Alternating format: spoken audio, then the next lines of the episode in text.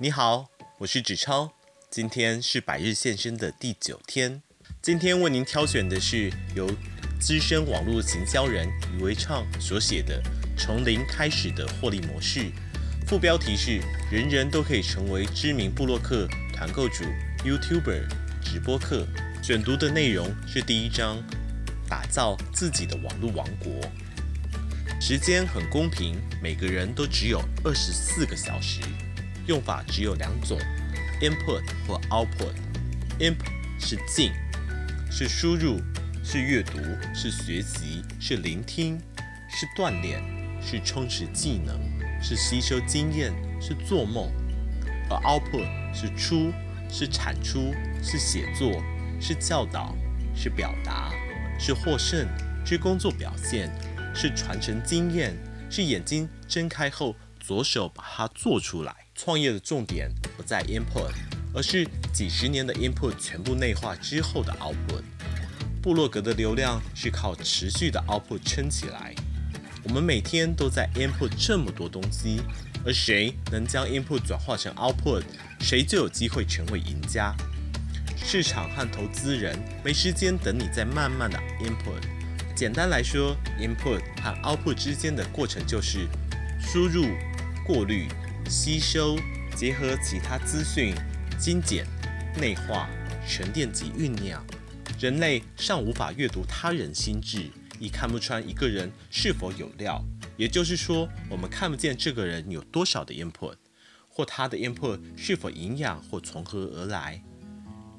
我们只能用他的 output 来判断这个人的能力大小和价值的高低。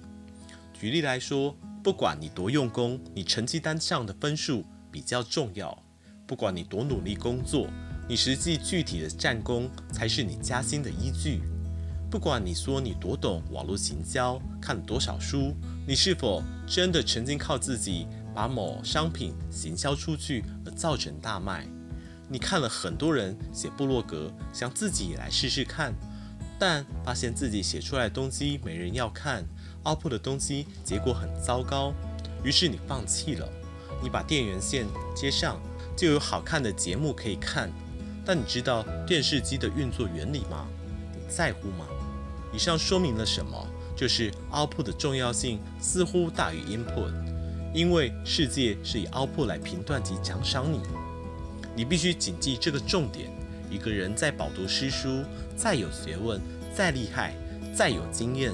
再会激励自己燃烧内心小宇宙，若不表现出来，没人会知道，也没有人会在乎。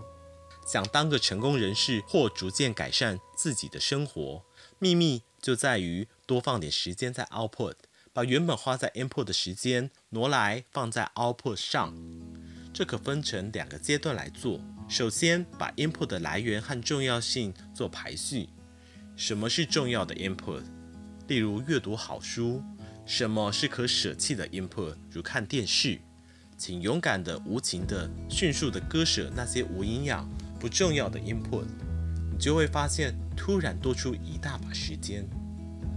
接着选择 output 的方式，我建议从写作开始，因为写作是最简单、CP 值、投报率最高的 output 方式，而且随时随地都可做，没经验也没有关系。